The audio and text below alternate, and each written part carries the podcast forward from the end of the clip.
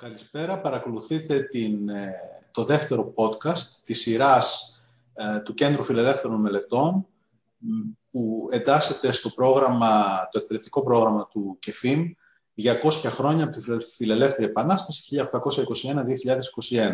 Σε αυτό το δεύτερο podcast έχουμε προσκεκλημένη τη συνάδελφο στο Πανεπιστήμιο Αθηνών, ε, την Άννα Καρακατσούλη, η οποία είναι και συγγραφέας ενός από τα καλύτερα βιβλία που κυκλοφόρησαν τα τελευταία χρόνια για, το, για την Επανάσταση του 1821. Είναι το βιβλίο Μαχητές της Ελευθερίας και 1821.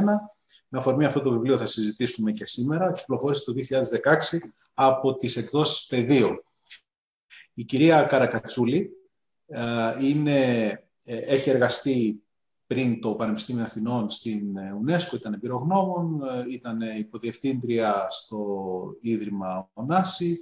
Το διδακτορικό της ε, το πήρε από την Γαλλία, από την περίφημη σχολή εκεί κοινωνικών επιστημών στο Παρίσι.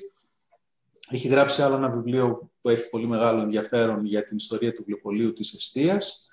Ε, σήμερα όμως θα μιλήσουμε κυρίως για, την, για τους φιλέλληνες, για, τις, για τους περίπου 1.200 φιλέλληνες που ήρθαν ε, και πολέμησαν ή εν πάση ήρθαν για να πολεμήσουν στην Ελλάδα στη διάρκεια της Επανάστασης του 1821. Ε, να, πριν ξεκινήσουμε τη συζήτηση, να ευχαριστήσω το John Templeton Foundation, το οποίο ε, ενισχύει το ΚΕΦΙΜ σε αυτό το εκπαιδευτικό του πρόγραμμα και επίσης την εταιρεία Streamer, η οποία μας προσφέρει την τεχνική υποστήριξη. Ε, ξεκινάμε λοιπόν με την, τη συζήτηση με την κυρία Καρακατσούλη.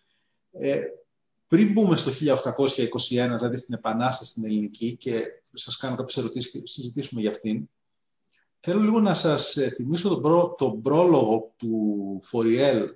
Ο Φοριέλ είναι αυτός ο Γάλλος διανούμενος που εκδίδει τα δημοτικά τραγούδια μεταφρασμένα στα γαλλικά το 1824, αν θυμάμαι καλά, στη Γαλλία. Λέει λοιπόν στον πρόλογο ότι ε, θα πρέπει να ξέρουμε ότι οι Έλληνες δεν είναι αυτοί τι, αυτά τα ενοχλητικά, κάπως έτσι, δεν το λέμε αυτά τα λόγια, αλλά αυτό είναι το νόημα, τα ενοχλητικά ανθρωποειδή που βλέπουν οι, οι τουρίστες της εποχής εκείνης, οι περιηγητές, όταν επισκέφτονται τα μνημεία, αυτοί που μας ενοχλούν, που θα χαλούσαν τις φωτογραφίες, αν υπήρχαν φωτογραφίες εκείνη την εποχή, οι Έλληνες είναι κάτι πολύ παραπάνω από αυτούς τους ε, βοσκούς που συναντάτε γύρω από τα μνημεία κτλ. Και, και αποδεικνύεται μεταξύ των άλλων και με αυτά τα δημοτικά τραγούδια. Ε, η Ελλάδα το 1821 επανεμφανίζεται και αυτή η επανεμφάνιση των νέων Ελλήνων για τους Ευρωπαίους της Δύσης, γιατί η Ρωσία είναι ένα άλλο ζήτημα, για τους Ευρωπαίους της Δύσης είναι κάτι πολύ ξαφνικό. Ε, πριν πάμε λοιπόν στο φιλελληνισμό, ε, αν θα θέλατε να μας πείτε δύο λόγια για το πώς αντιμετωπίζουν οι Δυτικοευρωπαίοι τους νέους Έλληνες, τους σύγχρονους Έλληνες. Περισσότεροι θεωρούν ότι αυτοί που κατοικούν στον ελληνικό χώρο είναι και Έλληνες, έτσι το θεωρούν δεδομένο. Πώς, με ποιον τρόπο τους αντιμετωπίζουν και ποια είναι η αντίδρασή τους όταν μαθαίνουν ότι αυτός ο πληθυσμός ξαφνικά επαναστάτησε; Καλησπέρα σας, ευχαριστώ και εγώ για την πρόσκληση. Η ερώτηση είναι ενδιαφέρουσα. Οι νεότεροι Έλληνες είχαν εμφανιστεί λίγο νωρίτερα από την Ελληνική Επανάσταση στο προσκήνιο. Ε, συγκεκριμένα είχαν εμφανιστεί με την κρίση των ορλοφικών. Ο ξεσηκωμός αυτός ο ατυχής των ορλοφικών στα τέλη του 18ου αιώνα είχε δημιουργήσει κάποια αίσθηση στη Δύση. Την είχε αντιληφθεί και ο Βολτέρος, άρα δεν ήταν και κάτι αμαλυτέο. Ε, και είχε προσπαθήσει ο Βολτέρος να παρέμβει στην Τζαρίνα για να ε, βοηθήσει πιο αποτελεσματικά τους Έλληνες χωρίς να έχει θετικά, θετική έκβαση το, η έκκλησή του. Πρώτη αναφορά ίσως μπορούμε να βρούμε και εκεί, δηλαδή πριν, το, πριν την Επανάσταση, αρκετά χρόνια πριν την Επανάσταση. Ε, σε γενικές γραμμές, ναι, η αντίληψη είναι ότι ε, συνεχίζουμε το ένδοξο έθνος των Ελλήνων της κλασικής αρχαιότητας, η οποία όμως αντίληψη, όπως διαπίστωσα διαβάζοντας και τα κείμενα των φιλελλήνων που ήρθαν να πολεμήσουν στην Ελλάδα, ε, κλονίζεται σοβαρά όταν οι δυτικοί μαχητές της ελευθερίας, οι δυτικοί αξιωματικοί έρχονται και γνωρίζουν με, γνωρίζονται με τους Έλληνες που κατοικούν στον ελλαδικό χώρο. Εκεί ε, τις περισσότερες φορές φτάνουν σε αρνητικά συμπεράσματα. Δηλαδή καταλήγουν ότι ε, πλανηθήκαμε ε, δεν είναι δυνατόν. Ε, έχει επέλθει κάποια αλλαγή, κάποια αλλίωση. Αυτή η βοσκή, η άξεστη, ε, η δειλή, η άτολμη, μας στολίζουν αρκετά, μπορούμε να το πούμε και στη συνέχεια, αποκλείεται να είναι η απόγονη των αρχαίων Ελλήνων. Οπότε αυτό είναι ένα ζήτημα που συζητιέται αρκετά και στα έντυπα της Δύσης και στις εφημερίδες αυτή η συζήτηση κατά πόσο οι νεότεροι Έλληνες είναι άξιοι του κλασικού παρελθόντος.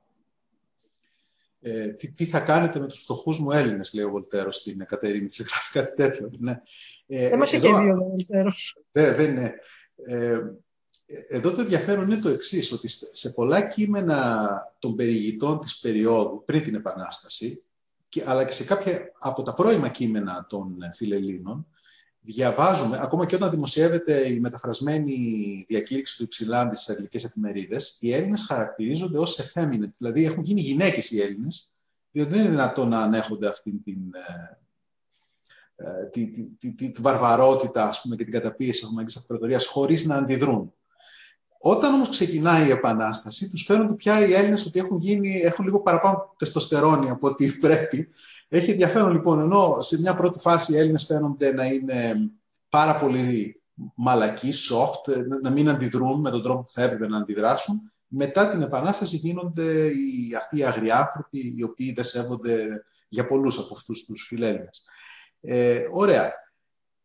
Υπάρχει λοιπόν για, για το μεγαλύτερο μέρος του πληθυσμού όμως και φαντάζομαι για το μεγαλύτερο μέρος των βετεράνων των Ναπολεόντων πολέμων, που δεν είναι τώρα οι περισσότεροι από αυτούς και οι διανοούμενοι, η, η Ελλάδα προ, εμφανίζεται ως μία ευκαιρία.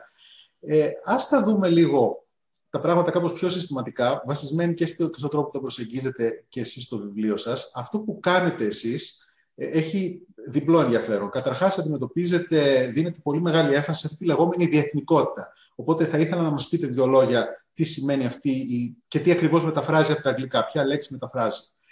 Ένα αυτό. Και ένα δεύτερο, ε, θέλω να το επισημάνω, εσείς είστε ίσως οι πρώτοι, τουλάχιστον που έχω εγώ υπόψη μου εδώ στην ελληνική βιβλιογραφία, που χρησιμοποιεί χρησιμοποιεί εκτεταμένα αυτή τη δυνατότητα που μας δίνουν τα Google Books πλέον, το Archive.org και τα λοιπά, διάφορες μεγάλες βάσεις δεδομένων, μας δίνουν πρόσβαση εύκολη σε βιβλία τα οποία είχαν κυκλοφορήσει και φυλάδια ακόμα εκείνη την περίοδο, για τα οποία ήταν πάρα πολύ δύσκολο για έναν ερευνητή να τα, να τα αναζητήσει. Έπρεπε να κάνει ουσιαστικά να γυρίσει ολόκληρη την Ευρώπη και ίσως να πάει και στις ΗΠΑ για να βρει κάποια από τα κείμενα αυτά. Τώρα αυτά είναι όλα διαθέσιμα, μπορούν οι ερευνητές να τα δουλέψουν. Εσείς έχετε αξιοποιήσει σχεδόν όλα, δεν νομίζω, εγώ δηλαδή δεν είδα κάτι να λείπει από αυτά.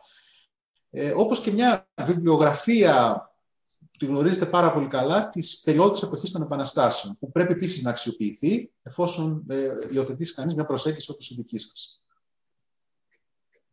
Να το πάρουμε ανάποδα. Λοιπόν, η Google Books ε, είναι αυτό το πρόγραμμα που ξεκίνησε η Google ε, προσπαθώντας να σκανάρει και να κάνει διαθέσιμα ε, τα κείμενα που φυλάσσονταν στις Αμερικανικές βιβλιοθήκες καταρχήν. Ε, λόγω πνευματικών δικαιωμάτων στράφηκε στα κείμενα του 19ου αιώνα κατά προτεραιότητα, τα οποία κατά κανόνα είναι ελεύθερα για ελεύθερης πρόσβασης από άποψη νομική.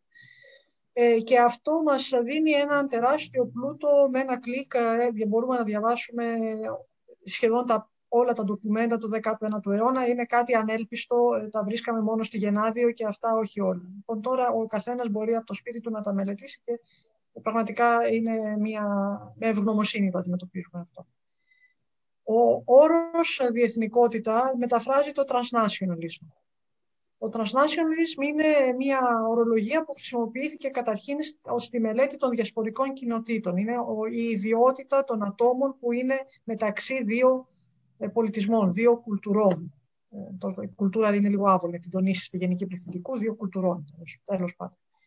Ε, δηλαδή που φέρνουν το δικό τους πολιτισμικό φορτίο, αλλά είναι σε ενεργή αλληλεπίδραση και με ένα φορτίο άλλου πληθυσμού, διαφορετικής προέλευσης, διαφορετικής ευαισθησίας. Οι φιλέλληνες, λοιπόν, ε, ε, μας προσφέρουν μια τέτοια οπτική, γιατί έρχονται από τη Δύση με τη δική τους νοητική σκευή ε, και είναι αναγκασμένοι να αλληλεπιδράσουν με τους ντόπιους πλαρχηγούς, τους μαχητές, τους ε, Έλληνες που μάχονται κατά των Οθωμανών για τη δική τους υπόθεση.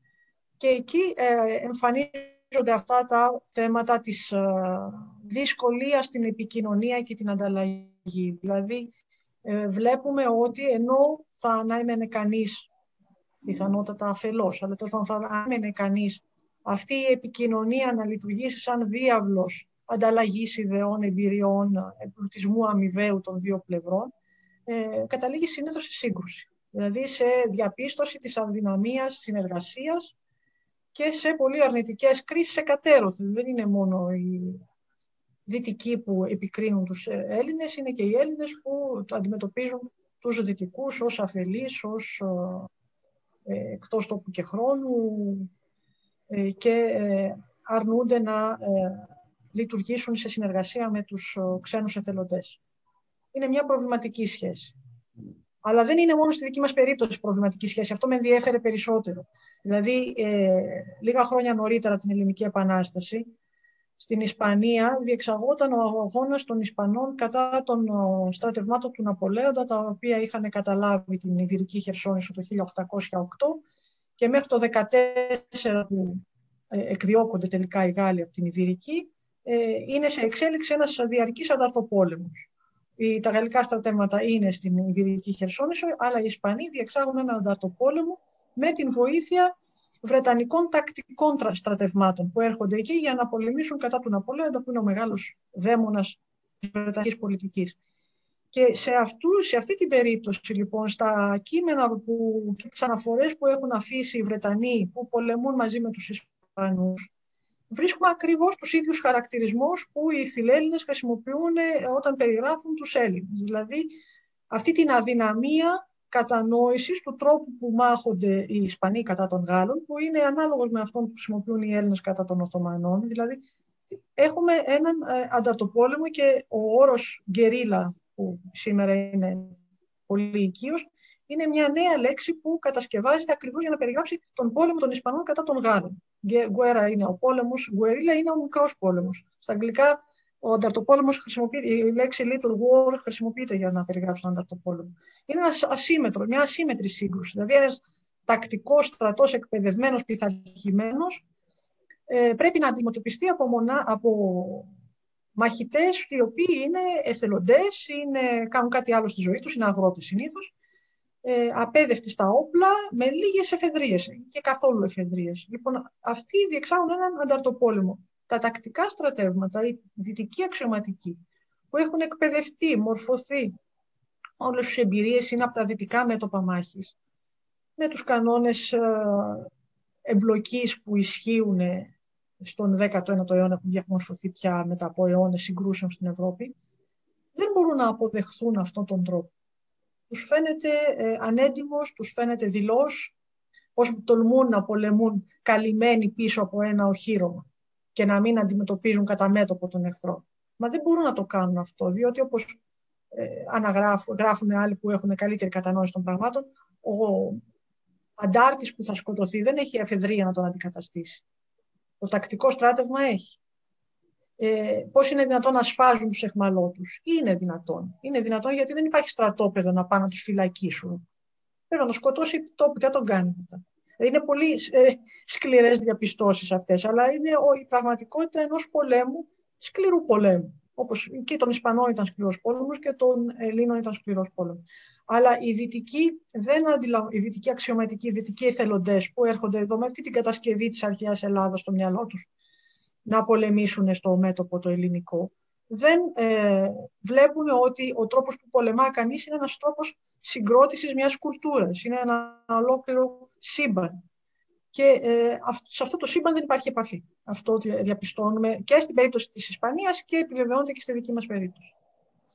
Ε, έχετε πολύ δίκιο. Αυτή είναι μια ερώτηση που ήθελα να την κάνω στη συνέχεια προς το τέλος, αλλά μια που αναφερθήκατε στο, στους τρόπους, ε, στις τακτικές, ναι, είναι, μου κάνει εντύπωση, νομίζω στο δικό σας βιβλίο πρώτη φορά το, το συνειδητοποίησα όταν το διάβασα, ότι αντιμετωπίζουν τα ίδια προβλήματα στρατιωτικά και τις ίδιες συγκρούσεις ε, και στην Ισπανία και στην, λιγότερο στην Ιταλία, αλλά περισσότερο στην Ισπανία. Δηλαδή αυτός ο, ο, ο, το, τα, τα irregular armies, ας πούμε, όπως τα λένε στη διεθνή βιβλιογραφία, η, η, η μη τακτική στρατή. Ε, η, πραγματικά η εκτέλεση των εχμαλώτων, διότι οι εχμάλωτοι μπορεί να χρησιμοποιηθούν αργότερα και, και χρησιμοποιούνται στην περίπτωση του Ιμπραήμ. Όσοι μουσουλμάνοι έχουν απομείνει στην Πελοπόννησο, χρησιμοποιούνται ως, ε, βοηθούν τα στρατεύματα.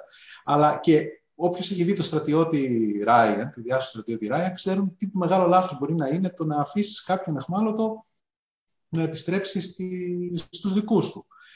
Ε, ε, εδώ έχει πολύ μεγάλο ενδιαφέρον, γιατί τελικά το, το προηγούμενο βιβλίο πριν από το δικό σας που έτσι αντιμετώπισε το ζήτημα της, ε, των φιλελλήνων συνολικά ήταν του Σενκλέρ, ένα βιβλίο της δεκαετίας 70, αλλά επανακυκλοφόρησε πρόσφατα και μάλιστα βρίσκεται και ανοιχτό στο ίντερνετ.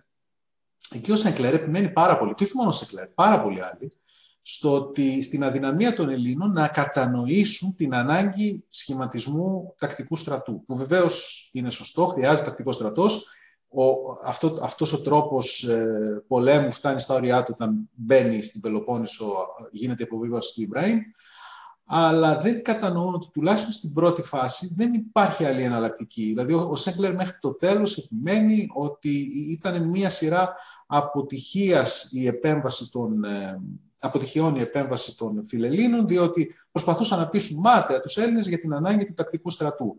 Όμως η Επανάσταση, ε, εγώ θεωρώ ότι η πιο κρίσιμη μάχη στη, στην πρώτη φάση της Επανάστασης είναι η μάχη στα βασιλικά. Τα βασιλικά είναι μια μικρογραφία και γιατί, γιατί μικρογραφία, ίσως και όχι μικρογραφία, ίσως το αντίθετο, της ε, μάχης στα Δερβενάκια. Δηλαδή είναι αυτό το στρατηγικό σχέδιο τους, ε, του Διοβουνιώτη, εμποδίζουν την ένωση των τουρκικών ε, στρατευμάτων που θα έκαναν την επέμβαση μετά στην Πελοπόννησο. Αποδεικνύει δηλαδή τουλάχιστον η πρώτη χρονιά της Επανάστασης και ίσως και η επόμενη ότι αυτός ο πόλεμος ήταν κατάλληλος και νομίζω από το δικό σας το βιβλίο φαίνεται καθαρά ότι και στην Ισπανία, οι Ισπανοί, πώς θα τους πούμε τώρα, οι, αντά, οι γκερίλας, τα πούμε ε, είχαν και αυτοί ακριβώς το ίδιο αίσθητο και δεν μπορούσαν να το καταλάβουν αυτό οι, οι υπόλοιποι. Ε, αλλά να επιστρέψουμε λίγο να πω στα βασικά. Ναι, βεβαίως, βεβαίως.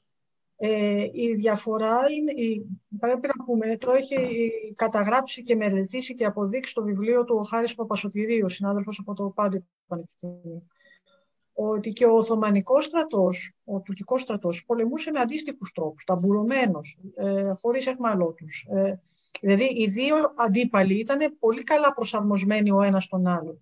Τη διαφορά την κάνει ο στρατός του Ιμπραήμου, ο οποίος είναι εκπαιδευμένος από Γάλλους. Και αυτό μας βοηθάει να δούμε ότι τα κίνητρα των εθελοντών δεν είναι τόσο αμυγός ιδεολογικά, γιατί οι ίδιοι, από την ίδια κρίσιμη μάζα ε, άεργων αξιωματικών του Ναπολέοντα ε, ε, εκπαιδεύεται και ο στρατός του Μοχάμετ Άλλη, του Μεχμέτ Άλλη της Αιγύπτου. Δηλαδή αυτοί οι άνθρωποι, οι Γάλλοι αξιωματικοί ή οτιδήποτε, γιατί ο στρατός του Ναπολέοντα ήταν και αυτός ένας πολύ εθνικός στρατός, ε, αναζητούσαν ευκαιρίες συνέχισης της στρατιωτικής τους σταδιοδρομίας ήρθαν σε εμάς, αλλά κάποιοι ε, πήγαν στην Αίγυπτο και εκπαιδεύσαν τους, τον στρατό του, του Ιμπραήμ, ο οποίος ήρθε στην Πελοπόννησο και πολέμησε εκπαιδευμένος από τους Δυτικούς. Οι Οθωμανοί που αντιμετωπίζαμε εμείς πολεμούσαν κάπως όπως και εμείς. Ναι, έτσι. Γιατί είναι περίπου είναι ο, ο αλβανικός τρόπος. Ναι, είναι ο, ο βαλκάνιος τρόπος. Πολέμου, κυρίως από... Ε, ορισμένα αλλά και στρατόπεδο, όπως ο Κουβερνάτης, ο οποίος ναι αλλά και έχουμε και τα, και τα, και τα δίκτυα των ελευθεροτεκτώνων που έχουν μεταξύ τους δικές τους ε, επαφές. Όταν έχει το Ιμπραήμ υπάρχουν ε, τέκτονες και στον Ιμπραήμ και, και, στην και από μια και, και το τεκτονικό αυτό, η τεκτονική αυτή σύνδεση μεταξύ τους μάλλον ενισχύει την ελληνική πλευρά παρά την... Ε, γιατί ε, όπως το, και εσύ νομίζω το γράφετε μέσα, ο, ο τεκτονισμός ευρωπαϊκός κατά κάποιο τρόπο, τουλάχιστον στην αρχή, υιοθετεί την ελληνική πάντα. Δηλαδή την αντιμετωπίζει ο επίσημος τεκτονισμός, την αντιμετωπίζει πολύ θετικά και την ενισχύει. Αλλά να επανέλθω λίγο στα, στα, στα, στα πολύ βασικά. Ε, ένα από τα βασικά αυτά είναι λίγο να καταγράψουμε, να κατηγοριοποιήσουμε τις διάφορες του, τους φιλέλληνες που έρχονται. Για ποιους λόγους έρχονται αυτοί οι φιλέλληνες; Ε, είναι αρκετοί από αυτούς γνωστοί, οι ρομαντικοί, είναι οι οι απογοητευμένοι, οι βετεράνοι κτλ. Αλλά θα ήθελα να το ακούσω από εσάς. Οι κατηγορίες των, Οι κατηγορίες το έχει παρουσιάσει και ο Σενκλέρ, έχει δίκιο στην ε, κατάταξή του, επιβεβαίωσε δηλαδή αυτό που είπε ο Σενκλέρ. Είναι τρία κύματα που φτάνουν. Το πρώτο φτάνει 21-22, δηλαδή μόλις μαθαίνουν ότι κάτι γίνεται στο Μοριά, ε, αρκετοί ενθουσιώδεις ε, ε, μπαίνουν στα πλοία, στην Μασαλία, στην Αγκώνα, στην Τεργέστη και περνάνε απέναντι. Αυτοί οι πρώτοι που έρχονται είναι συνήθως σπουδαστές κλασικής φιλολογίας, είναι ρομαντικοί ποιητές, είναι καλλιτέχνες, είναι νεαροί φοιτητές που το σκάνε από το σπίτι για να ζήσουν αυτή την περιπέτεια στην Ελλάδα. Είναι δηλαδή ένα σύνολο ανθρώπων που δεν έχουν καμία επαφή με τα όπλα συνήθως. Έχουν προμή, πολύ ρομαντισμό, αλλά δεν έχουν ε, αποτελεσματικότητα και εκπαίδευση. Και επίσης αυτοί πιστεύουν, διότι αυτό έγραφαν οι εφημερίδες της εποχής, ότι θα βρουν ένα συντεταγμένο στρατό με στρατόπεδα, στολές να τους περιμένουν, όπλα και ε, μια δομή να τους υποδεχτεί και να τους εντάξει. Και καμία, ε, τίποτα από αυτά δεν βρίσκουν εδώ φυσικά. Ε, στις δυτικές εφημερίδες είχαν γράψει ακόμα ότι έχουμε και εθνικό ύμνο, ο οποίος είναι η Μασαλιώτιδα μεταφρασμένη. Ούτε φυσικά και αυτό ίσχυε. Λοιπόν, αυτοί οι πρώτοι εθελοντές, οι ρομαντικοί ενθουσιώδεις και οι αυθόρμητοι, ε, όσοι επιζήσουν, θα, μετά από μύρια βάσανα θα καταφέρουν να τους φτιάξουν το τάγμα των φιλελίνων, το οποίο θα ρηχτεί στη μάχη στο ΠΕΤΑ, με το τραγικό αποτέλεσμα που ξέρουμε, θα αποδεκατιστούν όσοι επιβιώσουν, θα αφαιθούν στη μοίρα τους να γυρίσουν κακώς με όσο, όποια μέσα βρουν στις πατρίδες τους. Και αυτοί βεβαίως θα γυρίσουν όσοι τα καταφέρουν και θα ε, γράψουν, ε, θα αρθρογραφήσουν προκειμένου να μεταπίσουν άλλους εξίσου αφιλείς με τους ίδιους για, από το ταξίδι στην Ελλάδα. Και γράφουν αυτό, μην πάτε, γιατί ε, η κατάσταση είναι ακριβώς το αντίθετο από ό,τι πιστεύετε. Και έχουμε πράγματι μια κάμψη στους, στις αφήξεις των φιλελλήνων τότε. Δηλαδή 23 είναι λίγες αυτές, αυτοί που έρχονται. Ε, και μετά συμβαίνουν δύο γεγονότα, ανεξάρτητα από Να σας διακόψω λίγο ναι. εδώ, για να πούμε κάτι να ακουστεί, ε, που εσείς το, το αναδεικνύετε αυτό. Ακριβώς την ίδια αντιμετώπιση έχουν οι, οι άλλοι ε, μαχητές της ελευθερίας, οι οποίοι, επιστρέφουν από την, ε, οι οποίοι ετοιμάζονται ή επιστρέφουν από τη Λατινική Αμερική ή από την Ισπανία. Συμβαίνει ακριβώς το ίδιο. Τους συναντούν στις διάφορους, στους διάφορους κόμβους οι, οι, οι, βετεράνοι που επιστρέφουν από τη Λατινική Αμερική, που επιστρέφουν από την Ισπανία ή από την Ιταλία. Ίσως και τους λένε μην πάτε, δεν είναι τα πράγματα έτσι όπως περιμένατε, αλλά οι ενθουσιώδεις φιλέλληνες, οι περισσότεροι τουλάχιστον, οι, οι φιλοϊταλοί, φιλοϊσπανοί αποφασίζουν να πάνε. Δηλαδή οι, οι ομοιότητες είναι πάρα πολλές, με, ναι. με τα άλλα παραδείγματα. Λοιπόν, το, το 24 συμβαίνουν δύο πράγματα. Το ένα είναι ο θάνατος του Βύρονα στο Μεσολόγγι, ε, που ε, δίνει, γεννά ένα τεράστιο κύμα συγκίνησης στην Ευρώπη, γιατί ο Βύρονας ήταν ένα ασύλληπτο μέγεθος ρομαντικού ή ενδάλματος ε, της εποχής με μεγάλη απήχηση στους νέους της, όλης της Ευρώπης. Οπότε ο θάνατός του συγκινεί βαθιά. Και, ο, και κατά συνέπεια και το Μεσολόγγι συνδέεται μαζί του με την ελληνική υπόθεση, άρα και η ελληνική υπόθεση γίνεται πιο συμπαθής, αποκτά νέο, νέα έγλη ε, για τους τεθλιμμένους οπαδούς του Βύρονα. Και το άλλο γεγονός που δεν έχει καμία σχέση με αυτό, όπως είπα, είναι ότι τελειώνουν οι λατινοαμερικανικές επαναστάσεις. Οι λαοί της Λατινικής Αμερικής που είχαν επαναστατήσει κατά της απικιακής κυριαρχίας της Ισπανίας και της Πορτογαλίας, έχουν πια ε, επικρατήσει, οι χώρες της Ευρώπης de facto τους έχουν αναγνωρίσει σαν ανεξάρτητα κράτη και οι ξένοι εθελοντές που βρίσκονταν εκεί αρχίζουν να επιστρέφουν πίσω. Και το μόνο μέτωπο που είναι πια ανοιχτό στην Ευρώπη, οι άλλες επαναστάσεις έχουν καταπνιγεί από νωρίς, ε, είναι της Ελλάδας.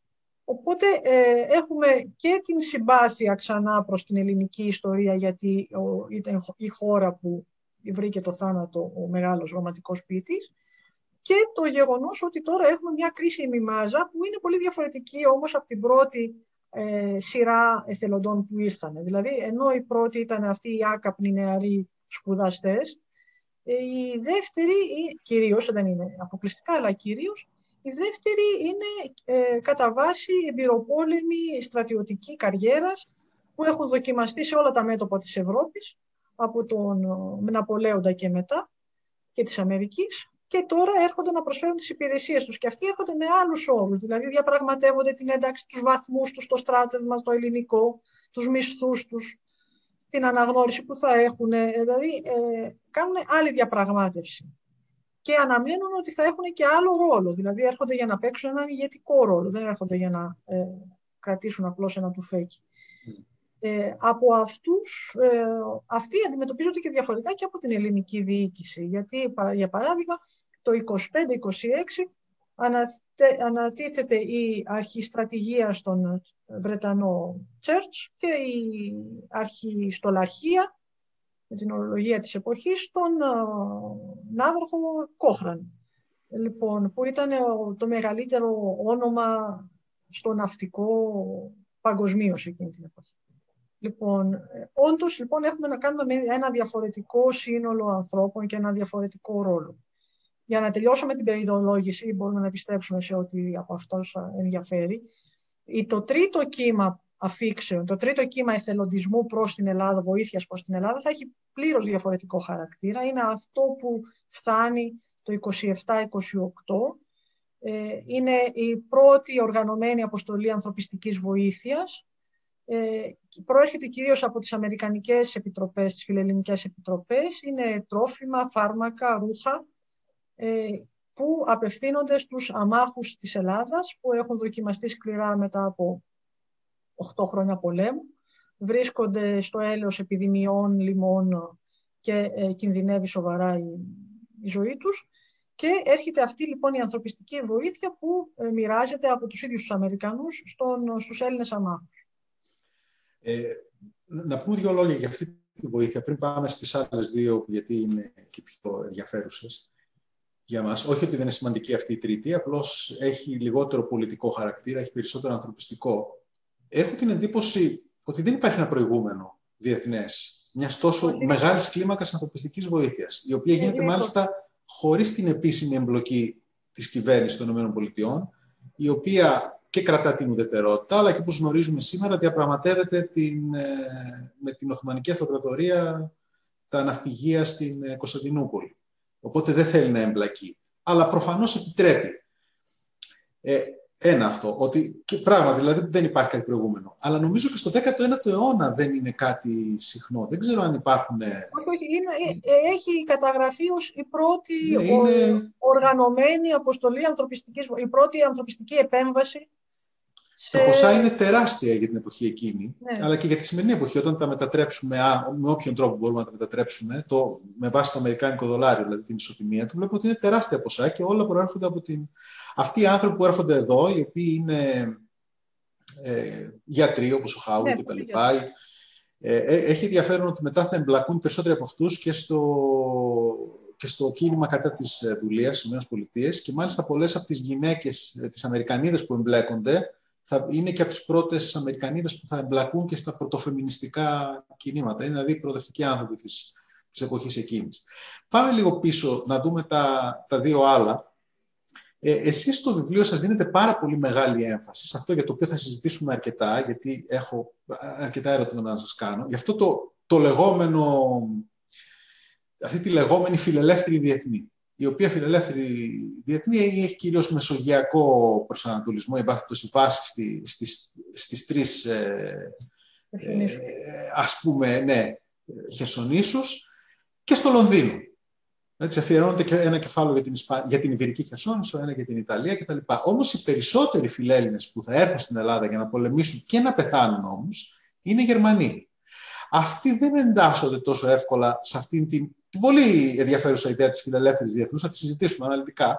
Αλλά αυτοί οι Γερμανοί έχουν το εξής χαρακτηριστικό, με διορθώστε αν κάνω λάθος, είναι περισσότερο. Καλά, είναι βέβαια και, και φιλελεύθεροι πολλοί από αυτούς, συνδέουν τον εθνικισμό, το γερμανικό με το. Υπάρχει η, η, πολύ μεγάλη προϊστορία των γερμανικών πανεπιστημίων και αυτών που συνέβησαν εκεί, των διαταγμάτων ε, του, του, του, του, του Κάλσμπατ και τα λοιπά που ο Μέτερνικ είχε εμπνεύσει. Ε, αλλά οι περισσότεροι και έχουν να αντιμετωπίσουν και πολύ μεγάλες δυσκολίες αυτοί για να έρθουν στην Ελλάδα, διότι αποτελούν κόκκινο πανί για τους Αυστριακούς, πρέπει να περάσουν μέσα. Βλέπουμε λοιπόν πάρα πολλούς Γερμανούς, ενώ βλέπουμε πολύ λιγότερους από όσους θα περιμέναμε από αυτή τη λεγόμενη φιλελεύθερη διεθνή. Δηλαδή δεν έρχονται καθόλου Ισπανοί, ούτε μετά το 23-24. Ε, Πορτογάλοι, ελάχιστοι, ο Αλμέιντα, εντάξει, είναι yeah. κάποιες ατομικές περιπτώσεις. Ε, οι Ιταλοί έρχονται αρκετοί. Οι Γάλλοι είναι αναμενόμενοι, προφανώς είναι βετεράνοι των Απολεόντων. Είναι, η Γαλλία είναι εντάξει, αλλά μια περίπτωση που, που, που εξηγείται πολύ εύκολα. Αλλά δεν βλέπεις ε, από την Ιπηρική Χερσόνησο να έρχονται οι απογοητευμένοι, με, με, τον ίδιο τρόπο που έγινε με τους Ιταλούς που πήγαν στην Ιβηρική Χερσόνησο. Η, Ιταλία είναι, η Ιταλία είναι ένα κέντρο και ε, εισαγωγής και εξαγωγής ε, μαχητών της ελευθερίας, αλλά δεν σημαίνει το ίδιο με την Ιβηρική Χερσόνησο. Και ένα δεύτερο ερώτημα, γιατί είναι παρόμοιο, αν και είναι διαφορετικά τα αίτια, δεν εμφανίζονται στον ελληνικό χώρο Ρώσοι εθελοντές. Ρώσοι μαχητές, δηλαδή έστω οι δεκεμβριστές κάποια στιγμή, όσοι γλίτωσαν τους δεκεμβριστές, ε, οι οποίοι είχαν και επαφές από ό,τι γνωρίζουμε με τον Υψηλάντη. Γιατί συμβαίνει αυτό; Των Ρώσων την απουσία μπορώ να την αποδώσω στο πολύ σκληρό τσαρικό καθεστώς. Δηλαδή ο Πούσκιν που τόλμησε να υπενηχθεί φιλελληνικές συμπάθειες σε ένα πείμα ε, είχε άσχημες ε, περιπέτειες στη συνέχεια με τη λογοκρισία. Ήδη ο Πούσκιν ήταν στιγματισμένος ως υποστηρικτής των Δεκεμβριστών. Αλλάζει και απόψεις όμως ο Πούσκιν μετά. Ναι, αλλά ε, ταλαιπωρήθηκε ε, πολύ γιατί θεωρήθηκε για, για μόνο για κάποιους στίχους, έτσι, χωρίς να περάσει ποτέ στη δράση. Γιατί έγραψε κάποιους στίχους, στιγματίστηκε και ε, ουσιαστικά αυτό τον, τον εμπόδισε να έχει μια ομαλή ε, πορεία και τον οδήγησε και στο θάνατο. Είχε σκεφτεί και να μετά... περάσει με τον το Μπρούθο μαζί με του. Ναι. Η, ζω... η ζωή του μετά καταστράφηκε από αυτή την, ιστορία. Την ιστορία. Λοιπόν, ο... νομίζω ότι αυ... οφείλεται καθαρά στο, ε, στη σκληρότητα της τσαρικής αστυνομίας και ε, καταστολής που δεν επέτρεψε καθόλου σε Ρώσους να έρθουν. Έρχονται Βαλκάνοι βέβαια. Βαλκάνοι ήρθαν. Ναι τους οποίους μάλιστα μπλέκουμε και είναι και δύσκολο να τους αναγνωρίσουμε και να τους ταυτίσουμε. Ο Τοντόροφ έχει ε, μελετήσει την περίπτωση των Βουλγάρων ε, εθελοντών που κατεβαίνουν κάτω και αυτός επίσης διαπιστώνει ότι επειδή τα ονόματα μοιάζουν, εξελινίζονται, ε, υπάρχουν και τα αρβανίτικα ονόματα που δυσκολεύουν. Είναι δύσκολο να ταυτίσουμε κάποιον ε, και ο ίδιος ο, ο Τοντόροφ ήταν ελληνικής καταγωγής, ήταν Θεοδόρου ο πατέρας του. Είναι δύσκολο δηλαδή με ασφάλεια να πούμε ότι αυτός είναι Βούλγαρος ή είναι Έλληνας. Ε, μόνο από το όνομα, γιατί τα ονόματα ποικίλουν. Λοιπόν, ε, αυτό για τους Ισπανούς δεν γνωρίζω γιατί ε, μετά δεν ε, ακολούθησαν. Νομίζω ότι είναι η, και η κόπωση του πληθυσμού. Οι Ισπανοί ήταν σε πόλεμο από το 8. Το 23 πια είναι πάρα πολλά χρόνια πολέμου. Όταν εισβάλλανε οι Γάλλοι τον Αύγουστο του 23 και ανατρέψαν το φιλελέ, την φιλελεύθερη κυβέρνηση της Ισπανίας, επανέφεραν τον βασιλιά στο θρόνο του, ε, οι Ισπανοί ήταν, δεν ήταν και η μειοψηφία που υποστήριζε το βασιλιά. Ήταν περίπου διχασμένο το έθνος, μισό-μισό. Οπότε ήταν μια αναλογία να κάνουμε μια ανιστόρητη σύγκριση με τον Ισπανικό εμφύλιο. Δηλαδή, ο, οι υποστηρικτές του Φράγκο με τους υποστηρικτές της Δημοκρατίας ήταν περίπου μισή-μισή. Γι' αυτό και ο πόλεμος και οι συνέπειές του κρατήσαν τόσο πολύ. Ε, οπότε ε, εκεί θα το συνέδεα εγώ. Ότι μετά όταν ήρθαν οι Γάλλοι και αποκαταστάθηκε μια τάξη στη χώρα, ένομη τάξη με τους Βουρβόνους επάνω του, δεν είχαν καμία επιθυμία να συνεχίσουν αυτή την πολεμική περιπέτεια. Και έτσι δεν βλέπουμε περιπτώσεις Ισπανών, ας πούμε, όπως ο, ο Μπλακέρ, για τον οποίο θα, θα μιλήσουμε. Νομίζω είναι πιο ενδιαφέρουσα προσωπικότητα από όλες και τη συζητάτε και αρκετά. Ε, ωραία. Το, για τους Γερμανούς, πριν προχωρήσουμε στην, σε αυτή την ομάδα των... Οι Γερμανοί, ποια είναι η ερώτηση ακριβώς την ε, οι, οι, Γερμανοί, οι Γερμανοί δεν χωράνε τόσο πολύ σε αυτό το σχήμα της φιλελεύθερης διεθνούς που κινητοποιείται υπέρ της Ελλάδος ε, δεν φαίνεται να έχουν τόσες επαφές με τους ε, Μεσογειακούς. Από τα που διάβασα ε, υπάρχει μια εθνική αντιπαλότητα. Δηλαδή οι Γάλλοι και, Βρετανοί είναι, συγγνώμη, Γάλλοι και Γερμανοί είναι ε, σε κακές σχέσεις μεταξύ τους ε, και μέσα στο τάγμα των φιλελλήνων. Αντιμετωπίζονται με αμοιβαία δυσπιστία. Δεν ενσωματώνονται εύκολα οι Γερμανοί. Είναι και η γλώσσα ίσως που τους ε, κρατάει σε μία απόσταση. Ε, οι Γερμανοί, οι μελέτες των, που αφορούν τους Γερμανούς φιλέλληνες θεωρούν ότι οι Γερμανοί κυρίως στρατεύονται στην ελληνική υπόθεση πέρα από τον ρομαντισμό και την κλασική παιδεία. Ε, είναι φιλελεύθεροι ε, σπουδαστές, ε, φιλελεύθερης τοποθέτησης που επιθυμούν να αποκτήσουν κάποια ένοπλη εμπειρία, εμπειρία μάχης, προκειμένου να γυρίσουν στην πατρίδα τους και να αξιοποιήσουν αυτή την εμπειρία στο δικό τους μέτωπο κατά του αυταρχισμού και της απολυταρχίας. Πάνω που θα καθυστερήσει πολύ δηλαδή να γίνει. Δηλαδή θα προσπαθήσουν οι φιλελεύθεροι Γερμανοί και το 30 και το 48 ε, να αλλάξουν την ε, πολιτική κατάσταση στη χώρα τους. Δεν θα το καταφέρουν ακριβώς γιατί είναι η Αυστρία πολύ κοντά, είναι άλλοι συσχετισμοί. Αλλά οι Γερμανοί έχουν άλλο στόχο δηλαδή. Ναι. Ωραία. Ας μιλήσουμε λίγο για αυτή τη φιλελεύθερη διεθνή. Ε, θα μας πείτε εσείς τι είναι αυτή η φιλελεύθερη, δηλαδή τι, τι, αυτή η ιδέα της φιλελεύθερης διεθνούς που σχετικώς, όχι πρόσφατα, αλλά εν πάση περιπτώσει τα τελευταίες δεκαετίες συζητιέται. Ε, να πω δύο πράγματα τα οποία δεν είναι πάρα πολύ γνωστά στο, στο ελληνικό κοινό. Το ένα είναι ότι ο Υψηλάντη στη διακήρυξή του στις 24 Φεβρουαρίου αναφέρεται στους Ισπανούς.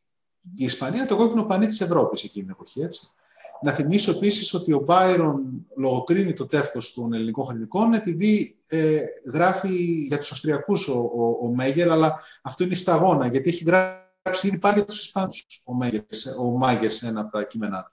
Και κάτι ακόμα το οποίο δεν είναι, είναι πολύ λίγο γνωστό, ο ιερός λόγος είναι μια ιδέα που νομίζω οι Ιταλοί το χρησιμοποιούν. Έχει παντού. Αυτό, αυτό και οι Ισπανοί.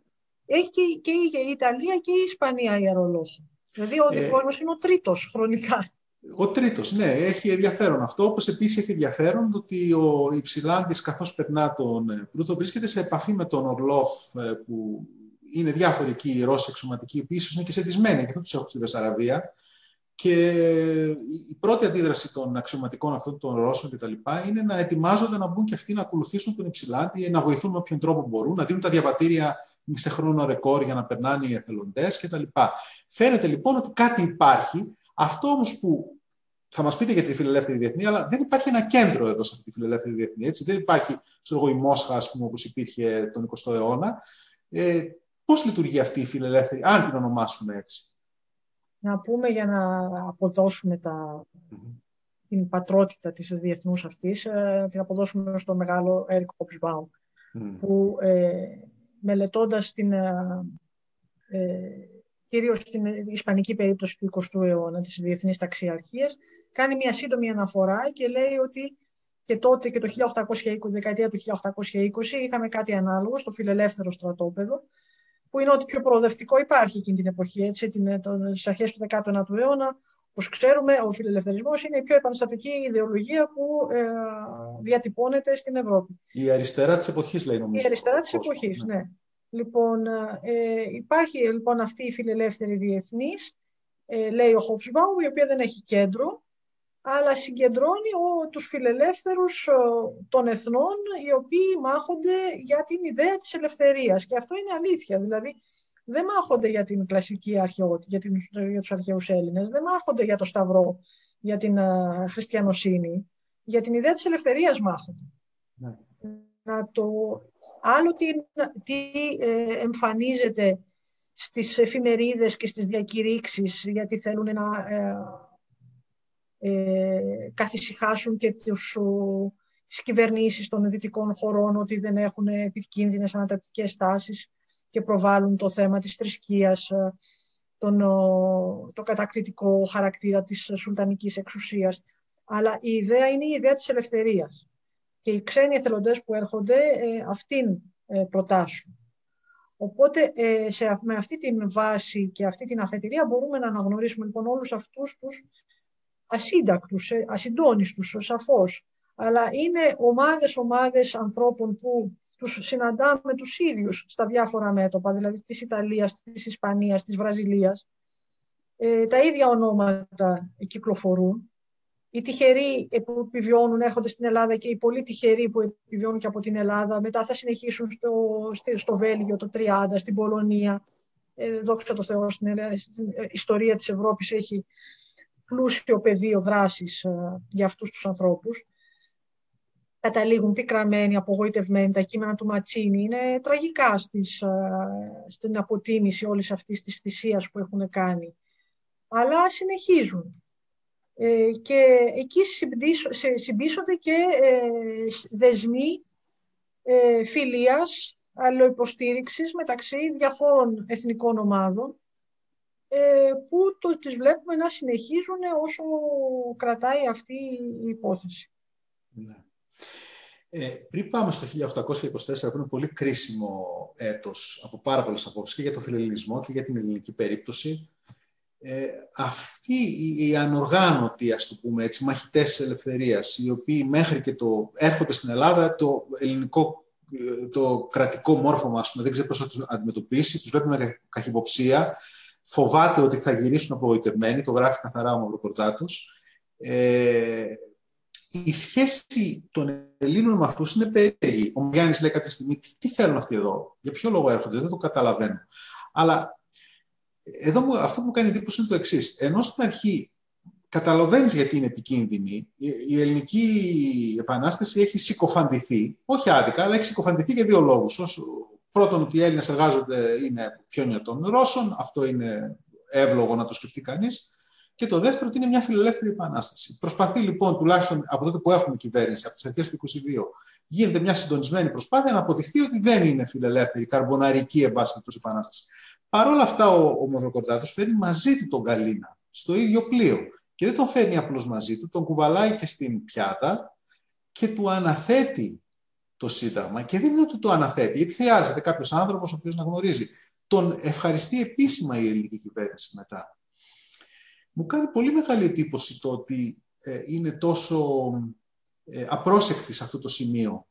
Δηλαδή, ε, έναν άνθρωπο σαν τον, ή αργότερα τον, ε, το 24 τον, τον Κιάπε. Ο Κιάπε και αυτός είναι ένας από τους γνωστούς καρβονάρους, τους καταζητούμενους κατά κάποιο τρόπο. Τον χρησιμοποιούν οι κουντουριώτε ως τον, τον εκδότη της εφημερίδας τους. Ναι. Ε, έχει λοιπόν ενδιαφέρον το πώς αντιμετωπίζει η, η ελληνική κυβέρνηση, η ελληνική ηθούσα τάξη, τέλος πάντων αυτοί οι οποίοι καταλαβαίνουν λίγο περισσότερο, οι, οι, οι ιδέοι προφανώς καταλαβαίνουν, ανθρώπους που είναι επικίνδυνοι, έτσι, που έρχονται στον ελληνικό χώρο και είναι επικίνδυνοι γιατί είναι, έρχονται με ψευδόνυμα. Αργότερα θα έρθει ο Φαβγέρο και αυτός. Ε, ε, το χειρίζονται λοιπόν με έναν τρόπο ο οποίος μας δυσκολεύει λίγο να κατανοήσουμε τι είχαν στο μυαλό τους όταν τους συναντούσαν οι Έλληνες. Δεν μιλάμε για τους αγωνιστές. Οι αγωνιστές προφανώς ε, δεν, δεν, δεν κατανοούν ούτε τον τρόπο που. Ούτε τις συνήθειές τους, ούτε τον, τον τρόπο που θέλουν να τους μάθουν πολέμου. Αλλά οι Έλληνες διανοούμενοι, οι οποίοι βλέπουν Ευρωπαίους που έρχονται να πολεμήσουν, καταλαβαίνουν πολύ καλά γιατί έρχονται αυτοί οι Ευρωπαίοι να πολεμήσουν εδώ. Αν δούμε την αλληλογραφία του Πολυχρονιάδη και τα λοιπά, αυτών όλων που είναι στην Ευρώπη, του Ιγνάτιου. Ξέρουν πάρα πολύ καλά και τους κινδύνους και του. Ε, Όμως και από ένα σημείο και πέρα τους δέχονται λίγο μεγαλύτερη ευχαρίστηση, ικανοποίηση και τις χρησιμοποιούν πολύ περισσότερο από θα περίμενε κανείς. Όχι το Σανταρόζα όμως. Όταν ναι, ο Σανταρόζα όταν Ο Σανταρόζα τους τρομάζει αρκετά. Ναι. Ε, γιατί ο Σανταρόζα είναι πολύ μεγάλο όνομα στο... Έχει υψηλά αξιώματα ο Σανταρόζα. Έχει υψηλά αξιώματα, είναι, έχει ψηλό βαθμό ευγενίας, είναι σημαντική προσωπικότητα ε, σε ευρωπαϊκό επίπεδο και διστάζουν πολύ να τον εντάξουν. Δηλαδή, ο Σανταρόζα χρειάζεται να επιμείνει πολύ για να ε, καταλήξει στη σφακτηρία. Ε, πραγματικά τους προβληματίζει. ναι, ναι, είναι γεγονός και γυρίζει από εδώ και από εκεί. Αλλά ο Φαβιέρος επίσης είναι μια αρκετά σημαντική προσωπικότητα, γιατί ε, ο Φαβιέρος έχει γυρίσει όλη την Ευρώπη. Έτσι. Ο Φαβιέρος, ναι. Ο Φαβιέρος έχει, αλλά ο Φαβιέρος έρχεται αργά. Ε, από ένα σημείο και πέρα, πριν πάμε πάλι στο 24, που θέλω στο 24 να πούμε δύο λόγια, ε, έρχονται και κάποιοι οι οποίοι ε, είναι και όχι κατάσκοποι, αλλά α, α, εξυπηρετούν πλέον τα συμφέροντα της πατρίδας τους, όπως ο, ο Ορός, ο Γάλλος και βέβαια και οι Βρετανοί που θα έρθουν. Μπορεί να είναι ριζοσπάσεις Βρετανοί, παρόλα αυτά ε, νομίζω ότι από πίσω τους βρίσκεται ο Κάνιν. Δηλαδή καταλαβαίνεις ότι ο Κάνιν παίζει ένα παιχνίδι και με αυτούς τους ανθρώπους.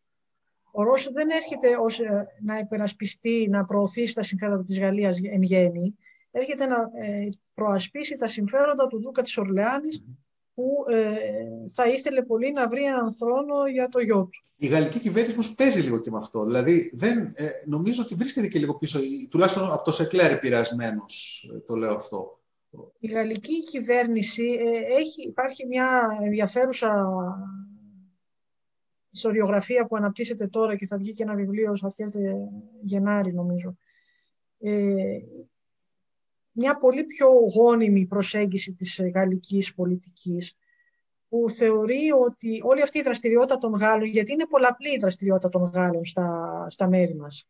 Ε, έρχεται ο Ρώσος, έρχεται ο Φαβιέρος, έρχονται διάφοροι ε, πρόθυμοι να μας κάνουν συμφωνίες με τους Ναΐτες, κάτι εξωφρενικά σχέδια που κυκλοφορούν. Ε, εντάσσουν όλα αυτά τα, αυτή την πασπερμία ενδιαφέροντος και δραστηριότητας γαλλικής στην προσπάθεια των Γάλλων, την επιτυχημένη προσπάθεια των Γάλλων, να επιδιορθώσουν, να αναπληρώσουν την απώλεια των εδαφών τους και τους, της δύναμής τους, της ισχύως τους μετά τον Απολέοντα, γιατί έχουν χάσει όλη τους την απεικιακή αυτοκρατορία, έχουν συρρυκνωθεί στο εξάγωνο τη βασική έδρα της Γαλλίας. Ε, στην προσπάθειά τους να φτιάξουν μια informal empire, όπως το λένε οι Βρετανοί για τη βρετανική τους ε, περίπτωση, την, μια άτυπη αυτοκρατορία, ε, έναν χώρο διείσδυσης οικονομικών κυρίως συμφερόντων, πολιτισμικής και αυτό το πετυχαίνουν.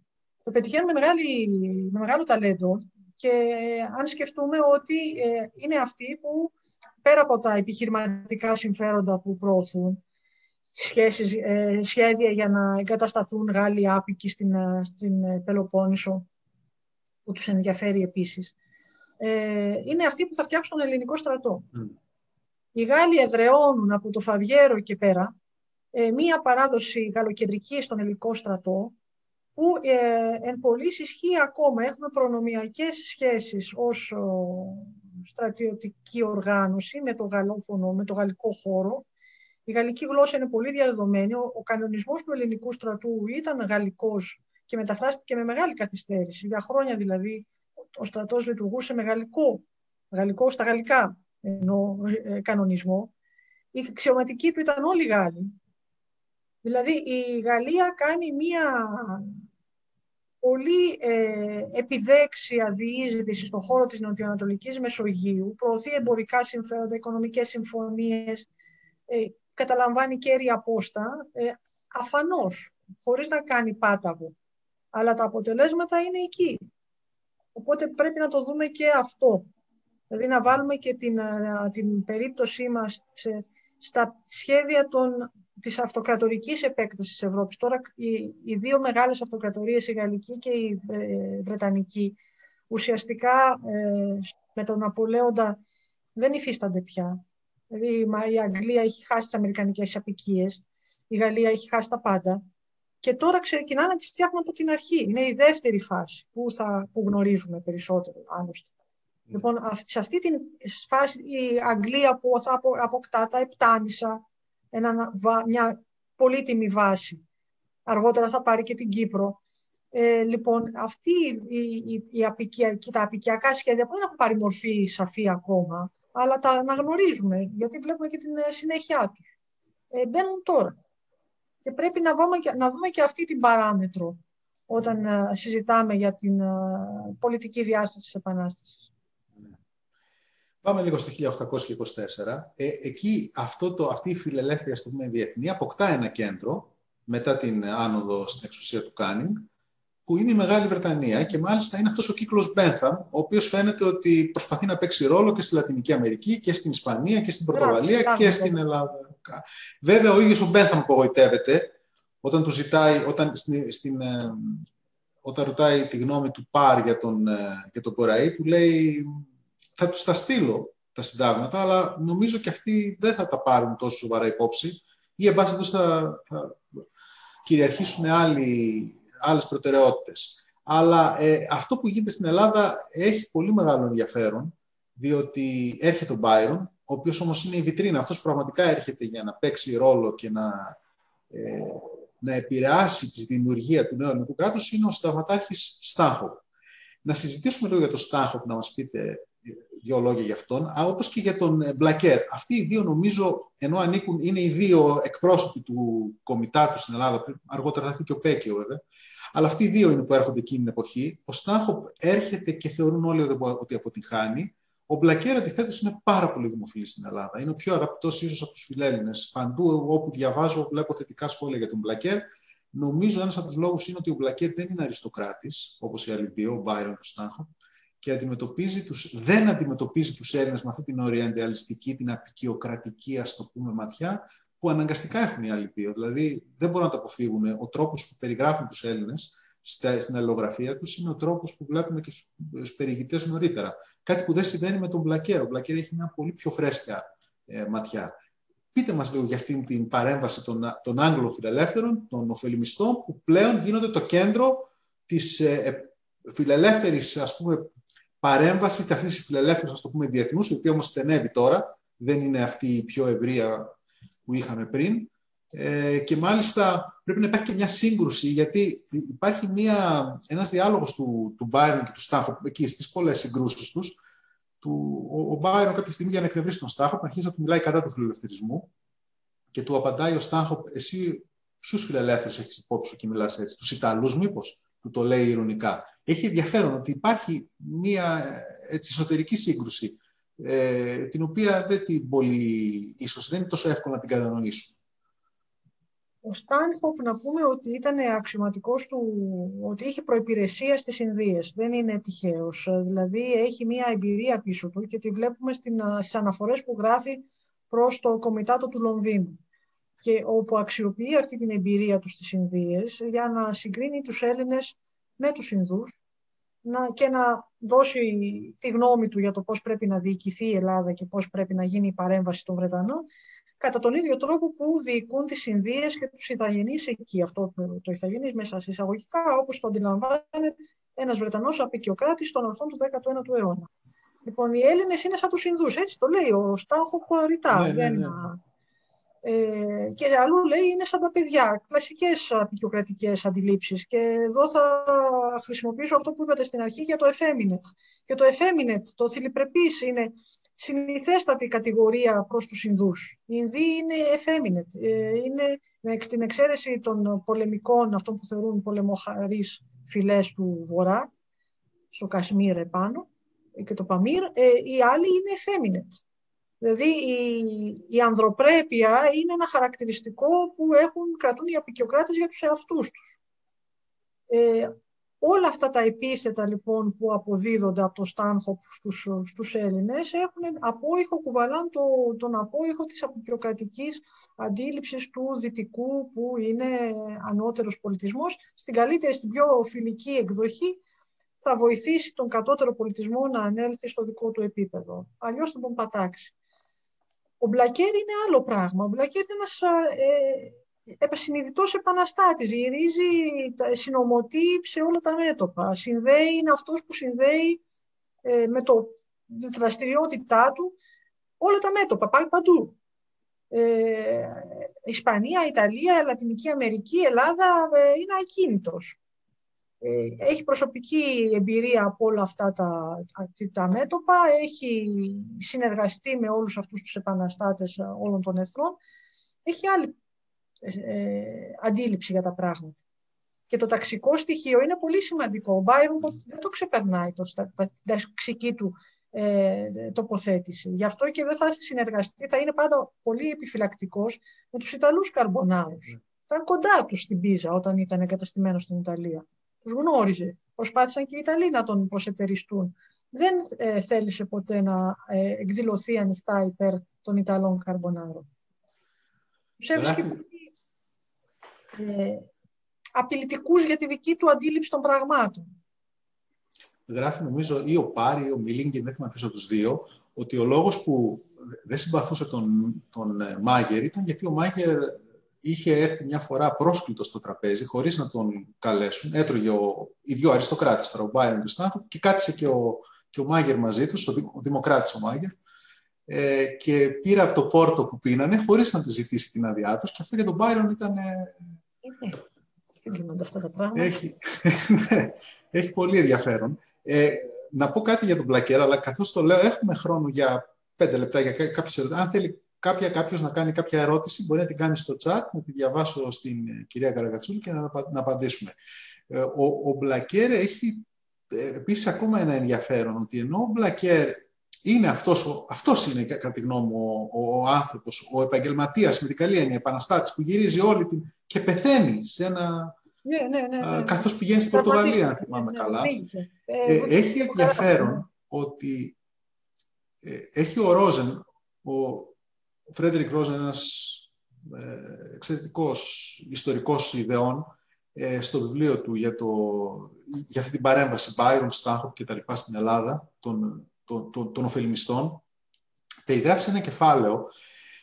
Το ταξίδι που κάνει από το Λονδίνο, ο, ο, μετά το πρώτο, με, αφού μετά την επιστροφή του από το πρώτο ταξίδι στην Ελλάδα, φτάνει στο Λονδίνο ο Μπλακέρ και διασχίζει όλη την Αγγλία, φτάνει μέχρι τη Βόρεια Αγγλία, μέχρι το Λίβερπουλ και πιο πάνω ίσως, περνάει από κάθε πόλη για να συναντήσει και να ή να οργανώσει τα φιλελληνικά κομιτάτα, αλλά τι έχει ενδιαφέρον; Δεν παρουσιάζει τον εαυτό του ως φιλελεύθερο. Αυτό που τον ενδιαφέρει είναι να οργανώσει τα κομιτάτα και θέλει να πείσει και συντηρητικούς, θέλει να πείσει και ιερείς, θέλει να πείσει και στελέχη του, των Τόρις. Γι' αυτό το λόγο δεν εμφανίζεται όσο ο μαχητής, ο φιλελεύθερος, οι φιλελεύθερου διεθνούς, ας πούμε, κτλ., ο οποίος έχει πάει στην Ισπανία, έχει πάει από εδώ, έχει πάει από εκεί. Αυτό που τον ενδιαφέρει είναι πραγματικά να βοηθήσει το ελληνικό ζήτημα. Μου κάνει πάρα πολύ εντύπωση η προσήλωση αυτού του ανθρώπου, ο οποίος μάλιστα δεν εμπλέκεται και στο σκάνδαλο των, ε, των δανείων ο ίδιος προσωπικά. Ο, ο Μπάουρινγκ, ας πούμε, μπλέκεται. Έτσι, ο ιδρυτής του, του Κομιτάτου είναι μια προσωπικότητα την οποία νομίζω δεν την γνωρίζουμε στην Ελλάδα όπως θα έπρεπε να την γνωρίσουμε, γιατί είναι αυτός που πήθηκε τον Μπάιρον, έτσι. Αν δεν κάνω λάθος. Είναι αυτός που το συναντά και το, τον πείθει να έρθει στην Ελλάδα. Γιατί ο Μπάιρον θα μπορούσε να πάει και στη Λατινική Αμερική ή να μην πάει πουθενά.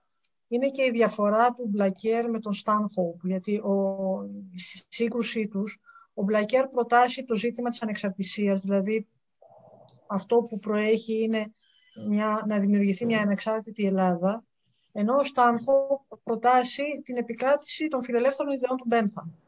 Δηλαδή είναι πιο σημαντικό να εξασφαλιστεί η ελευθεροτυπία και σε δεύτερο επίπεδο, δηλαδή να ε, στήσουμε έναν ε, οργανισμό σύμφωνα με τις αρχές του φιλελευθερισμού και η ανεξαρτησία θα έρθει όταν θα έρθει. Ενώ ο Μπλακέρ είναι πιο κοντά στις επιδιώξεις των Ελλήνων. Ναι. Ε, έτσι είναι και μάλιστα και ο, και ο Byron το ίδιο. Ο Byron νομίζω το, τον πείθει ο Μαυροκορδάτος ότι εδώ τώρα το θέμα δεν ε. είναι... Νομίζω ό,τι κινήσεις κάνει ο Byron είναι μάλλον από την επίδραση του Μαυροκορδάτου. Τον πείθει ας πούμε ότι δεν πρέπει να κυκλοφορήσει το τεύχος με την επίθεση στην Αυστρία κτλ. κτλ. Ξέρουμε ότι είχε επαφές ακόμα και με τον Μέτενιχ προσπαθώντας να... Τελικά όμως αυτή, αυτή είναι η τελευταία ερώτηση που θα σας κάνω ε, αυτή η, επέμβα, η παρέμβαση των ε, Βρετανών ωφελημιστών αφήνει μια κληρονομιά η οποία δεν έχει νομίζω εκτιμηθεί όσο πρέπει. Δηλαδή, τι, ε, ε, ο, ο Στάχοπ έρχεται, δεν ιδρύει τέσσερις εφημερίδες όπως θα ήθελε, δύο, αλλά εξαιτίας του Στάχοπ και εξαιτίας του γεγονότος ότι ο Στάχοπ επιλέγει τους εκδότες των δύο εφημερίδων, αφήνει μια τέτοια κληρονομιά ώστε η, ο τύπος της Επανάστασης, και βάζω μέσα και το φίλο του νόμου, και την πρώτη περίοδο της εφημερίδας της, της γενικής εφημερίδας με το Θεόκλητο Χαρμακίδη, κυριαρχούν απολύτως οι φιλελεύθεροι. Τι σημαίνει αυτό, ότι αυτοί καθορίζουν την ορολογία της Επανάστασης.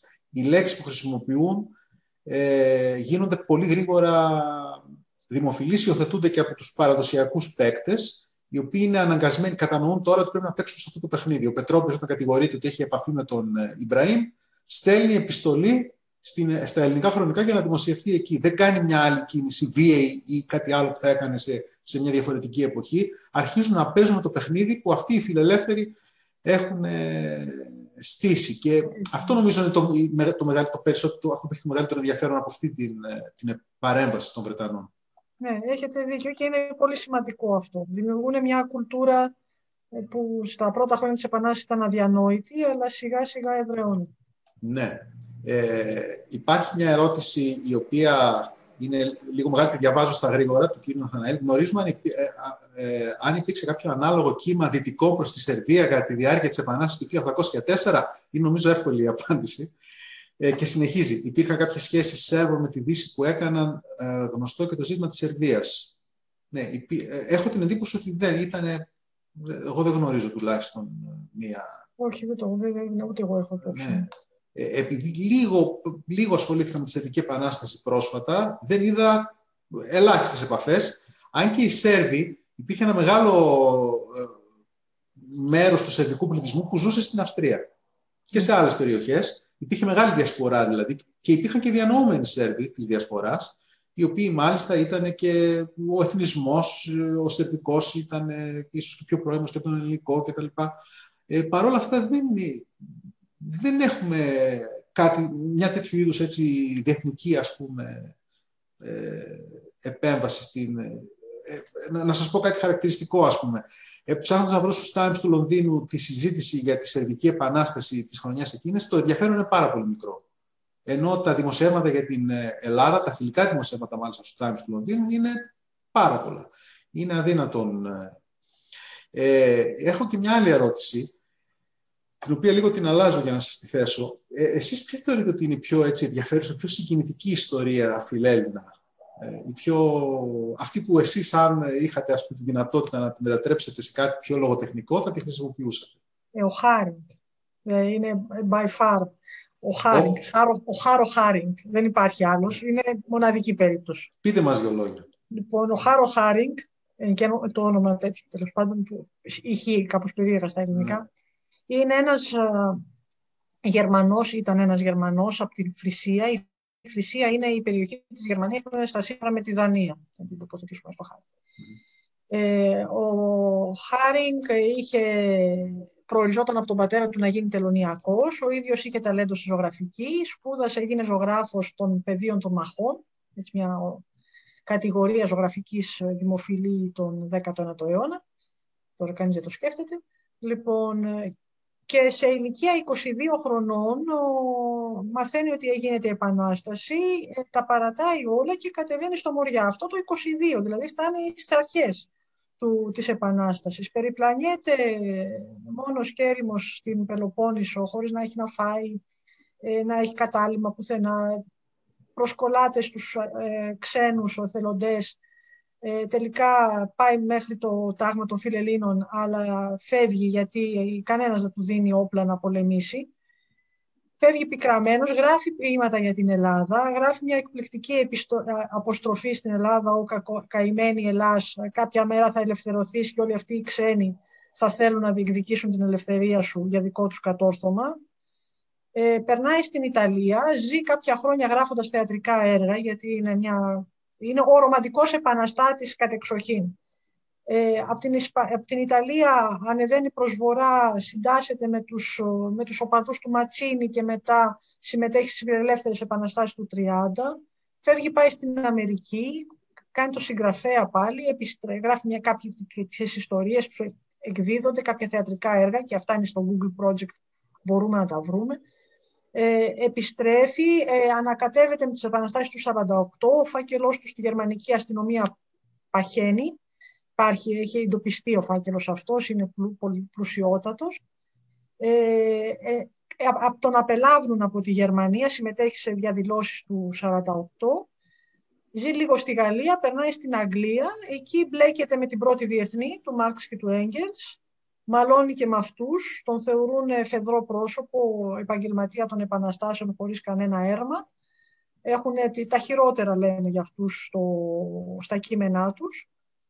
Ε, και στο τέλος ο Χάρη αυτοκτονεί σε ηλικία 70 χρονών, έχει ζήσει όλες τις επαναστάσεις, όλες, έχει συμμετάσχει σε όλες και αυτοκτονεί 70 χρονών σε ένα δωμάτιο ξενοδοχείου στο Λονδίνο, ξύνοντας λέει το φόσφορο από τα σπίρτα που τότε χρησιμοποιούσαν και δηλητηριάστηκε 70 ε, χρονών γέρος, γιατί εκείνη την εποχή 70 χρονών ήταν γέρος, ε, απογοητευμένος, πικραμένος, παρατημένος από όλους. Δηλαδή, πραγματικά η τραγικότητα της μοίρας αυτού του Χάρη που έχει αφήσει γραπτά, έχει αφήσει θεατρικά έργα, έχει αφήσει ποίηματα για την Ελλάδα, για το κείμενα ε, θεωρητικά από μνημονεύματα από το ταξίδι του στην Ελλάδα. Ε, έχει αφήσει πολύ υλικό που αξίζει. Υπάρχει ένας σύλλογος φίλων του Χάρο Χάνινγκ στη Γερμανία. Ε, τα άπαντά του έχουν, είναι στο διαδίκτυο, μπορεί κανείς να τα βρει. Ε, νομίζω ότι αυτόν θα διάλεγα. Είναι η πιο αγνή περίπτωση στράτευσης στην, στην υπόθεση της ελευθερίας από όσους έχω δει και πιο μακρόβια. Δηλαδή, γιατί και άλλοι ήταν, και ο Χάστινγκς που ήρθε στην Ελλάδα ήταν αγνός ε, εθελοντής, ε, όλοι οι σύγχρονοι που τον γνώρισαν αυτό λένε. Αλλά ο Χάρινγκ έχει το ιδιαίτερο ότι ε, συμμετείχε στα, σε όλες τις επαναστάσεις. Ε, για μένα, αν με ρωτήσει κανείς, νομίζω πιο συγκινητική ιστορία είναι του Νόρμαν του, ναι. αυτού του, του αξιωματικού, ναι. του υψηλόβαθμου αξιωματικού που έρχεται και πεθαίνει στο, στο ΠΕΤΑ. Ναι, αυτό σκοτώθηκε νωρίς. Σκοτώθηκε στο, γιατί είναι ένας άνθρωπος ο οποίος αφήνει εντάξει, μια εύκολη ζωή πια στη Γερμανία, μια οικογένεια. Έρχεται στην Ελλάδα με την ελπίδα ότι θα, θα παίξει το ρόλο που θα παίξει αργότερα ο, ο Τσάρτς και δεν το πετυχαίνει. Γιατί πεθαίνει. Ο Σανταρόζα είναι πολύ ναι. λυπητερή ιστορία. Ο, ο Σεκλέρ ισχυρίζεται ότι ο Σανταρόζα έρχεται για να αυτοκτονήσει. Εγώ είμαι σίγουρη ότι ήρθε να αυτοκτονήσει στην Ελλάδα. Δηλαδή, ο τρόπος που, που επέλεξε να ε, μπει στη μάχη χωρίς κανένα διακριτικό, ε, απλός στρατιώτης και, να, ε, και όλη του η πορεία μέχρι τότε. Δηλαδή ήταν απίστευτα πικραμένος, ε, απογοητευμένος από όλα. Ναι. Νομίζω ότι άφησε πίσω του γυναίκα και οχτώ παιδιά, δηλαδή ήταν ναι, μια... που και, που και, ναι, ναι, ναι. Ε, και κάτι τελευταίο, γιατί ήθελα να το πούμε και δεν προλάβω να το πούμε με δύο λόγια. Η Μέρι Σέλεϊ γράφει το, δημοσιεύει το, το, το, το, το, το, το, άγνωστο. Α, και έχει μεταφραστεί στα ελληνικά. Το The Last ναι. Man, ο τελευταίος άνθρωπος, που διαδραματίζεται, θα πείτε μας εσείς, και μάλιστα εμπλέκει την Ελληνική Επανάσταση και εμπλέκει και τους τρεις. Εμπλέκει δηλαδή και, την, και τον εαυτό της τώρα που παίζει κάποιο ρόλο εκεί, με αντρικό, αντρική, ε, αντρικό alter ego ε, αλλά και τον Σέλε και τον Μπάιρον. Και, και την πανδημία. Και την πανδημία. Έχει και πανδημία μέσα. Λοιπόν, η Μέρη Σέλη γράφει αυτό το εκπληκτικό μυθιστόρημα, το, εκδίδεται το 26, έχει γυρίσει στην Αγγλία από την Ιταλία, ο Σέλη έχει πεθάνει σε εκείνο το ατύχημα το ναυτικό. Ε, έχει έναν μικρό γιο, ε, εξαρτάται από τον πατέρα ότι στον πατέρα του Σέλε για το, να επιζήσει, να της δίνει το επίδομα. Ο πατέρας του Σέλεϊ της απαγορεύει να δώσει βιβλίο με το όνομά του και βγάζει τον τελευταίο άνθρωπο με, με, στο, στη θέση του συγγραφέα, λέει, από τον συγγραφέα του Φραγκεστάιν, έτσι ώστε οι αναγνώστες να την αναγνωρίσουν. Ο τελευταίος άνθρωπος είναι ένα απίστευτο γοτθικό μυθιστόρημα, ε, πολυσέλιδο. Διαβάζεται εξαιρετικά ευχάριστα, σας το συνιστώ. Ε, το οποίο τοποθετείται 200 χρόνια μετά την εποχή του, είναι μελλοντολογικό, science fiction. Ε, και όταν ξεκινάει, ο πόλεμος Ελλήνων Οθωμανών συνεχίζεται, μόνο που τα ελληνικά στρατεύματα πια βρίσκονται ενώπιον της Κωνσταντινούπολης και ε, εισβάλλουν στην πόλη με έναν Άγγλο αξιωματικό επικεφαλής, ο οποίος είναι σαφέστατα ο Μπάιο, από την, τα χαρακτηριστικά του και εκεί ε, μεταδίδεται η Πανόλη. Η Κωνσταντινούπολη έχει επιδημία και η Πανόλη αυτή θα ε, διαδοθεί και θα εξοντώσει όλο τον πληθυσμό του πλανήτη εκτός από τον Last Man, τον τελευταίο άνθρωπο που θα αφήσει τα απομνημονεύματά του για, και θα τα ανακαλύψουν μετά ε, οι, κάποιοι νεαροί περιηγητές σε αυτό το, το πλαίσιο η Σέλεϊ δίνει ένα απίστευτο μυθιστόρημα, πολυεπίπεδο, πολυπρόσωπο, με πολλά επεισόδια στα οποία αναγνωρίζουμε συχνά οι γεγονότα της Ελληνικής Επανάστασης, όπως είναι η άλλωση της Τροπολιτσάς,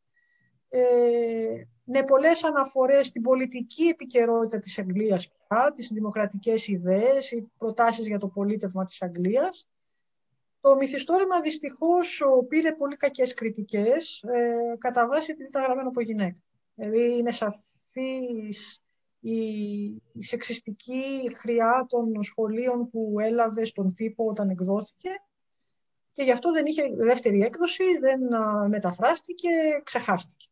Ξεχάστηκε και ε, ξαναήρθε στην επιφάνεια μόλις τη δεκαετία του 60, 1960, ε, με την ε, άνοδο των σπουδών φύλου στα αγγλοσαξονικά πανεπιστήμια που ανακάλυψαν αυτό το έργο της Σέλη και τον, όλο τον πλούτο που παρουσιάζει. Πραγματικά είναι ένα συγκλονιστικό βιβλίο. Ε, τελειώνοντας λοιπόν να πούμε ότι η, η Μέρη Σέλη δεν είναι απλώς μια μεγάλη συγγραφέα. Είναι συγγραφέα η οποία είναι Ο Frankenstein δίνεται στα περισσότερα αμερικάνικα κολέγια, στα reading list, από οποιοδήποτε άλλο βιβλίο, συμπεριλαμβανομένου του Πλάτωνα κτλ. Του Αριστοτέλη, του. Τον, Γιορτάσαμε το... και τα 200 χρόνια του Frankenstein. Γιορτάσαμε τα 200 χρόνια. Αυτό που έχει πολύ ενδιαφέρον, έτσι ήθελα να τελειώσουμε, είναι το εξής. Μεταφράζει με τη βοήθεια του Μαυροκορδάτου και του Πέρση την, ε, την διακήρυξη του Υψηλάντη και μεταφράζει τη λέξη φιλελεύθερος έχει μια δυναμία να τη μεταφράσει, γιατί η λέξη μόλις έχει μεταφερθεί στο αγγλικό λεξιλόγιο, δεν είναι πάρα πολύ γνωστή, δεν είναι σαφές το τι σημαίνει φιλελεύθερος. Το μεταφράζει partisans of liberty. Και έχει πολύ μεγάλο ενδιαφέρον ο τρόπος που, που το μεταφράζει, αποφασίζει, επιλέγει να το μεταφράσει η Μέρι Σέλεϊ. Ε, κυρία Καρακατσούλη, σας ευχαριστούμε πάρα πολύ για την πολύ ενδιαφέρουσα αυτή συζήτηση.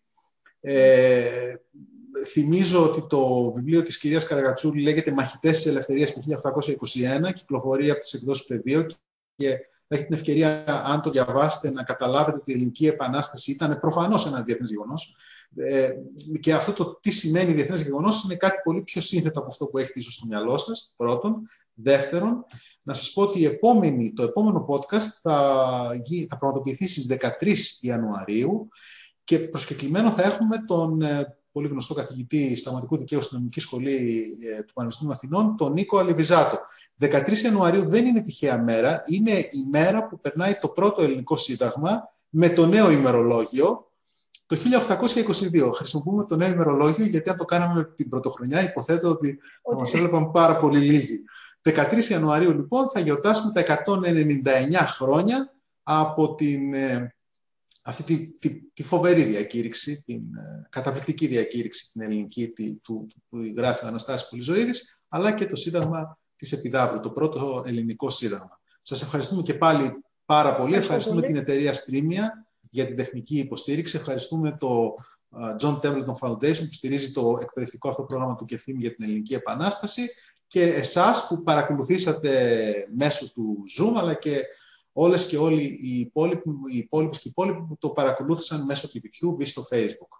Και σας περιμένουμε και στις επόμενες από τις, αυτές τις συζητήσεις που θα κάνουμε. Καλό σας βράδυ.